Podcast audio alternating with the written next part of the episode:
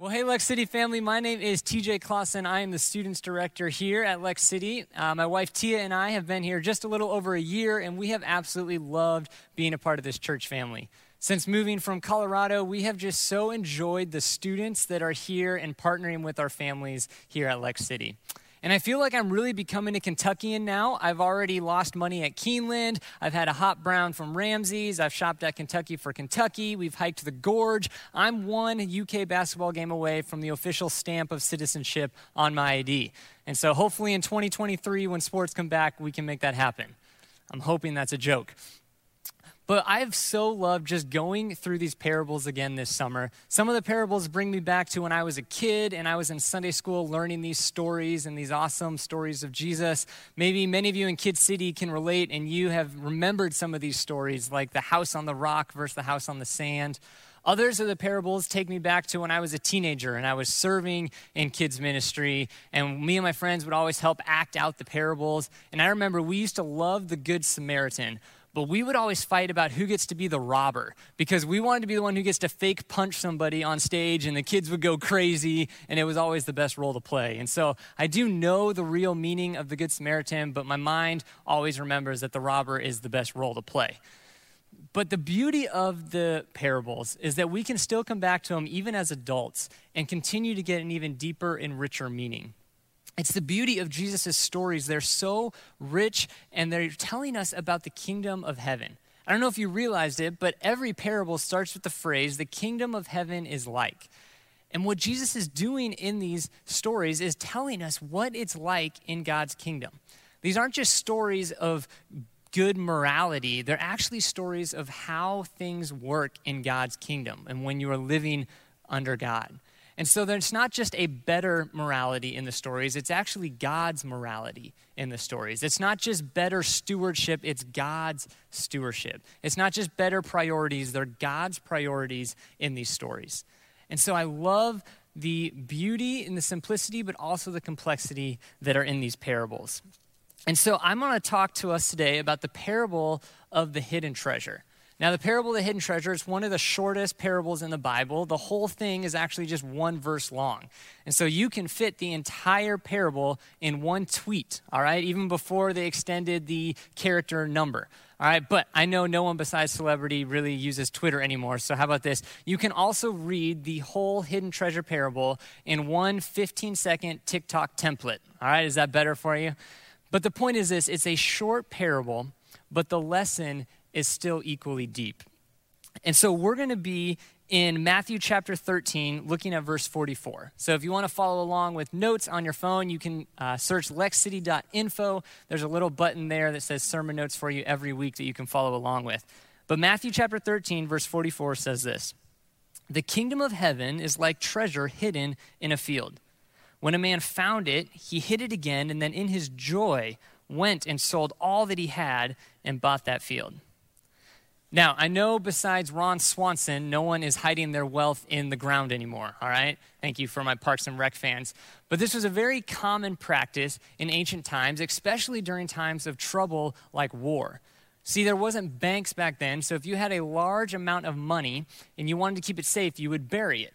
And then, especially if you were under attack, which happened a lot to the people of Israel, you would hide all of your wealth so that the invading army wouldn't confiscate it. But then what would often happen is the person would die in the invasion, and then no one would know where they had just hidden all their money. A really cool archaeological discovery was the copper scrolls at Qumran. It was this scroll that had 64 different hidden treasure stashes and listed where they were um, under stones, in cisterns, in fields, and in different burial mounds. So it's literally a treasure map with 64 little X's on it with all of these hidden treasures. And I think that would have been the funnest discovery out of all of them because then you got to go follow this map and find all of these hidden stashes. And so Jesus tells this parable, and it would have been very relevant to the crowd he was speaking to because it wouldn't have been uncommon for them to have just heard about someone in their village who had found some treasure while they were working in their fields. And I love this story because it really speaks to this childlike dream we all have of finding hidden treasure somewhere in our backyard or wherever. In fact, my wife still has this dream. She hasn't given up on it. She really believes that she is going to find a dinosaur bone or some strange ancient artifact in her own backyard someday while she's gardening. So every day she goes out and gardens, she's got her little bag with her for any discoveries. What's funny is even on our mantel at home right now, there's this jawbone of a wildcat that my wife did find in my parents' backyard. And so the fact that she did find something once means the dream is never going to die. She will be looking forever. But we're all like that. We all have this childlike dream. We all love stories like that of Roy Westing. Roy Westing was this collector who his two sons gave him $5 to go to this rock show to buy them a rock. And so Roy finds this table that says any stone, $15. And he only had 10, so he bargains down this ugly potato looking rock to the $10 that his son gave him. Well, it turns out that ugly potato looking rock was the largest star sapphire ever known, and when it was cut, it was worth $10 million. And so we all love stories like that, right? We all have gone through that phase of where we're watching Pawn Stars or American Pickers or Storage Wars or any bargain show on HGTV because we all have this dream of finding a treasure at the cost of nothing. And so we uh, still have this desire. Imagine for a second I had the winning numbers of the $87 million Powerball lottery ticket. All right, I don't know exactly how the lottery works, but just imagine I had the exact numbers you needed to win the entire thing, and I was willing to give them to you for free right now. You feel that little excitement that you just had? What Jesus is saying, that feeling is what it's like to experience the kingdom of God, or at least what it's supposed to be like to experience. That's what this parable is all about. See, some scholars have thought that this parable is about the cost of the kingdom of God or the cost of discipleship, that you have to give up everything in order to follow Jesus. But this story is not about the cost of discipleship or having to follow Jesus. This story is about wanting to follow Jesus. See, this man didn't find this treasure and then go, well, great, now I guess I have to sell everything I have in order to afford this. I'm going to have to make this trade because I found it. No, it says he finds this treasure and has so much joy, he realizes this is worth more than everything else he has. And therefore, he sells it all in order to get this treasure. See, this is what it's supposed to be like when we experience Jesus, and it's supposed to be what our life is like the entire time we're following Jesus. This joy and excitement that eclipses everything else we have. Is that how you would describe your relationship with Jesus? Would you use this parable to explain your experience of the kingdom of heaven? That it is like this treasure that you have found that is worth everything else, better than everything else you had before? I think if some of us are honest, we would probably choose a different image to, to explain our, our experience of the kingdom of heaven. Right? Maybe, if you're honest, you would say the, discovering the kingdom of heaven was like discovering a never ending list of to dos that I have to keep feeling guilty about. Or maybe discovering the kingdom of heaven is like discovering this ball and chain that keeps me from having fun, but I have to wear it because that keeps me from doing the things that will keep me out of heaven. Or for students, maybe you can relate to this one. Discovering the kingdom of heaven is like having my parents be the chaperone on a school trip to make sure I'm doing what I'm supposed to. Right? Like, mom, I just want to go to Kings Island and spit off the roller coaster with my friends. Right? We all sometimes have viewed the kingdom of God this way. And if that's how we describe our relationship with Jesus, I think we are missing the treasure. We're missing the beauty of who Jesus is and what he's offering to us. This parable is not about the obligation of following in the kingdom, it's about the joy that comes when we find this treasure. And so I think if our experience of the kingdom is feeling like this list of obligations that we begrudgingly have to follow, then we've missed the treasure. Right, maybe we followed the map, but we have missed the spot. We're digging a foot off from the actual mark, and we haven't really experienced the treasure in our life. Because a true experience with God brings an undeniable joy in our lives.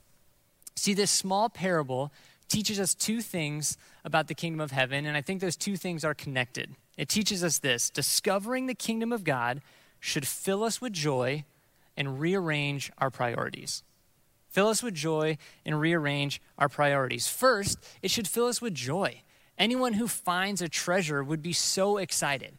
I can remember back a couple years ago, I was hiking in the mountains with my wife, and we summited the mountain and we decided to stop for lunch. So we started eating the lunches that we packed, and we started just to walk around and look over the mountain pass. And all of a sudden, under this little pine tree, we see this little green ammo box. And my wife immediately thought it was a bomb, and I had to explain to her no one's putting a bomb on the top of a remote mountain in Colorado. And so I go and open it, and it's full of these uh, medals and diaries and all this memorabilia of this soldier from World War II. And I think their family had just created this little memory keepsake for people to find and learn all about his life. And it was so cool. I was absolutely loving it. I was reading it. I'm like, how I can't believe we found it. It was like this hidden treasure that we had found. But here's the thing I did not leave that experience going, I need to make sure that I can buy this mountain so that I can own this amazing treasure. Right? It was cool, but it didn't bring me that kind of joy. That's the difference with the treasure of Jesus. That when we really experience and find Jesus, it is worth giving everything we have for it. So, why does this treasure bring us joy? Because just like every one of us has this desire in us to find hidden treasure, we also have been created with this desire for a purpose for our lives. We all have this hole that we're trying to fill that even the richest and most famous celebrities are still trying to fill. And it's this hole that is a connection with the God who created us. That is the joy that Jesus offers. That is the treasure. See, the joy comes from being reconnected with the God who created you and has a plan for you a joy that can weather the ups and downs of life, a joy that is more valuable and useful than anything else in this world. Jesus brings us joy because there is a desire and a hole in us to be connected with God. So, have you experienced that kind of joy? Well, TJ, I think so. I remember making a prayer, but I don't know if I really experienced that kind of joy. How can I tell if I have this joy? That's the second part of the parable the man's response. He says, In his joy, he went and sold all that he had and bought the field. See, a life that experiences God has a change of priorities, right? The man, not out of obligation or out of legalism, but out of desire, went and sold all that he had because he realized this new thing that he has found was greater and more valuable than everything else that he had. What does a life look like that has found the treasure of the gospel? It's a life that's changed. The Bible is full of different stories of people who met Jesus and his forgiveness and had a change of priorities afterwards. Think of Zacchaeus, the tax collector in Luke chapter 19. After encountering the forgiveness of Jesus, he goes back to all the people he had stolen from and pays them back four times the amount and gives half of all he has to the poor. The Samaritan woman at the well in John chapter 4, after encountering Jesus and his forgiveness, changes from a life of promiscuity to being one of the greatest evangelists in her town. Saul in Acts 9, after encountering the forgiveness of Jesus, changes from killing Christians all over the Roman Empire to being the greatest church planner in history. A life that has experienced the forgiveness of Jesus has a change of priorities. See, a an experience with this treasure, an experience with the kingdom of God leads to a change of lives. See, I think sometimes we think about following Jesus as there's this great moment of joy where we experience his forgiveness and we're at the top of the mountain. And then the rest of our lives is kind of the burden of following all the rules that we now have to follow. But that's not what happened in this story. The man doesn't sell all he has begrudgingly, right? He, it's a natural response out of the joy that he has found. See, there's a lot of things in my life that bring me joy, but none of them bring me the peace and the joy that Jesus brings me. Right? There is a different type of peace and security that I get from Jesus that I get from nothing else that I enjoy. But there are many things I enjoy. For example, like video games are something that I enjoy. And during COVID, I'm playing more video games than ever. Probably many of you can relate to that. So, whether it's Call of Duty or Madden or just 100%ing some game that I had already beat a long time ago, there are things that I enjoy. But if for some reason I was given a dilemma or an ultimatum where I had to choose never playing video games or never being with Jesus, it's an easy choice for me. I'm never going to play a video game again because it doesn't bring me the kind of joy my relationship with Jesus does.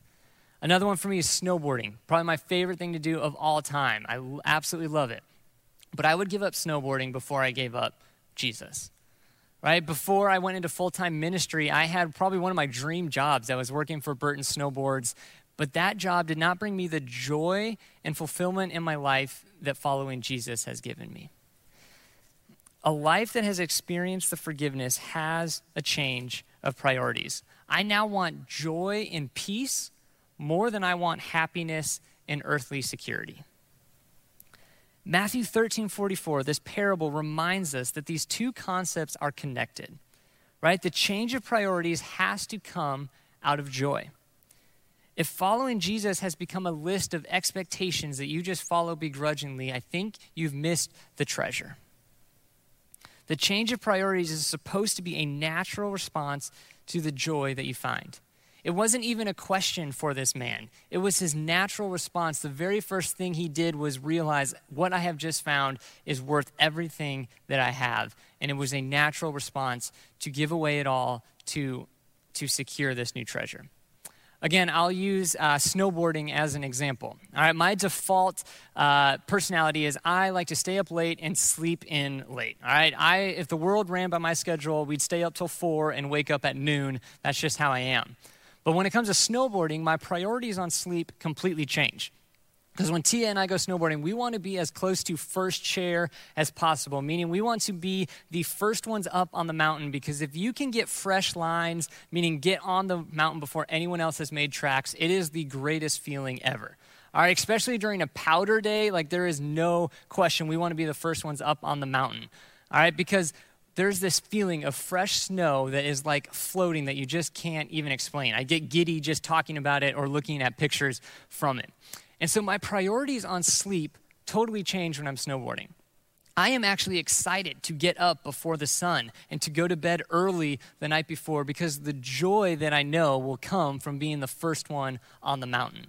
It's this natural response. The joy of what I know I'm going to experience changes my priorities, not out of obligation, but out of a want to experience more of that joy.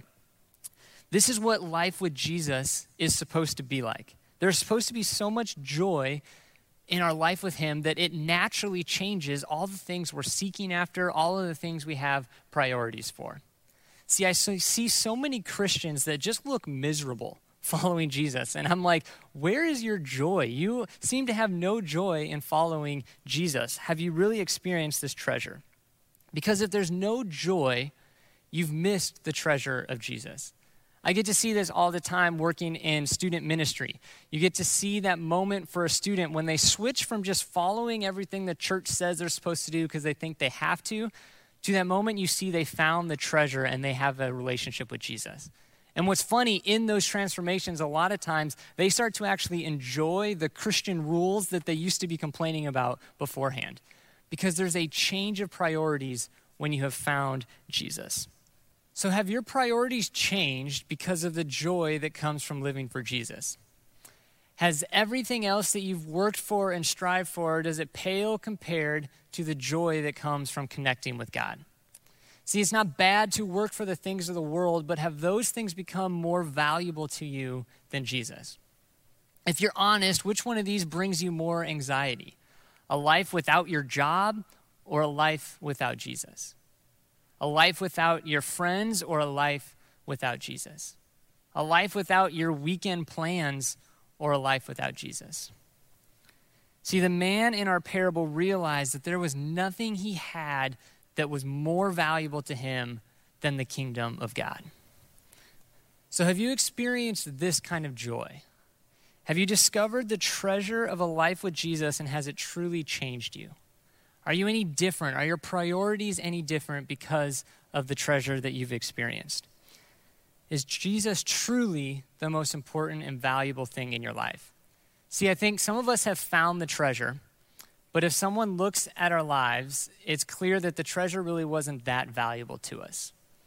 Has the joy of what God has done for us created a change in your priorities? What would your calendars say about that? What would your friends say about that? What would your families say about that? The kingdom is heaven is like a treasure hidden in a field. And when a man found it, he hid it again, and then in his joy, he went and sold all that he had and bought that field. Some of you are watching and you don't feel like you've ever really experienced this type of joy. Maybe you've been digging in the wrong place, or you just didn't even know there was a treasure to be found. And you're asking, What is this treasure? How do I get this joy? Well, the treasure is the gospel that Jesus, the good news of Jesus, that human beings have all sinned or done wrong things. And because of that, we are unperfect, and there is now a gap between us and our perfect God. But then, out of love, Jesus came and died as a sacrifice for our sins to create a bridge for us to fill that gap. And then he rose from the dead three days later, like he said that he would. And because of that, he now can offer us this chance to be right with God again. All we have to do is express our need for him. And if you've never done that, I'm going to give you a chance in a moment to be able to do that for the first time. There's others of you that are watching online and you don't really know where you stand with God. Maybe you've heard the gospel before, but you don't really feel like you've ever experienced this joy. Or others of us, maybe we have just let our priorities slip, and if we're honest, Jesus is not the most valuable thing to us anymore. Maybe you just need to take this moment and just recommit to God, recommit to that treasure that you once found. But if you want to experience the joy and new life that comes with Jesus, you can say this prayer with me. It's not a magical prayer that saves you. It's not the specific words said in the right way. It's just your heart connecting with God and expressing your need for Him. And so, as I pray, you can copy this after me. You can say it out loud or just in the quietness of your heart. But this is just a chance for you to speak with God. And so, let's pray together. Dear God, I know that I am a sinner. I know that my sin separates me from you. But today, I choose to put my faith in you. I ask you to save me, I want to experience true joy in my life. I believe in your Son, Jesus, that he died on the cross for my sins and he rose from the grave like he said he would. I'm tired of living for me, and I want to start living for you. Amen.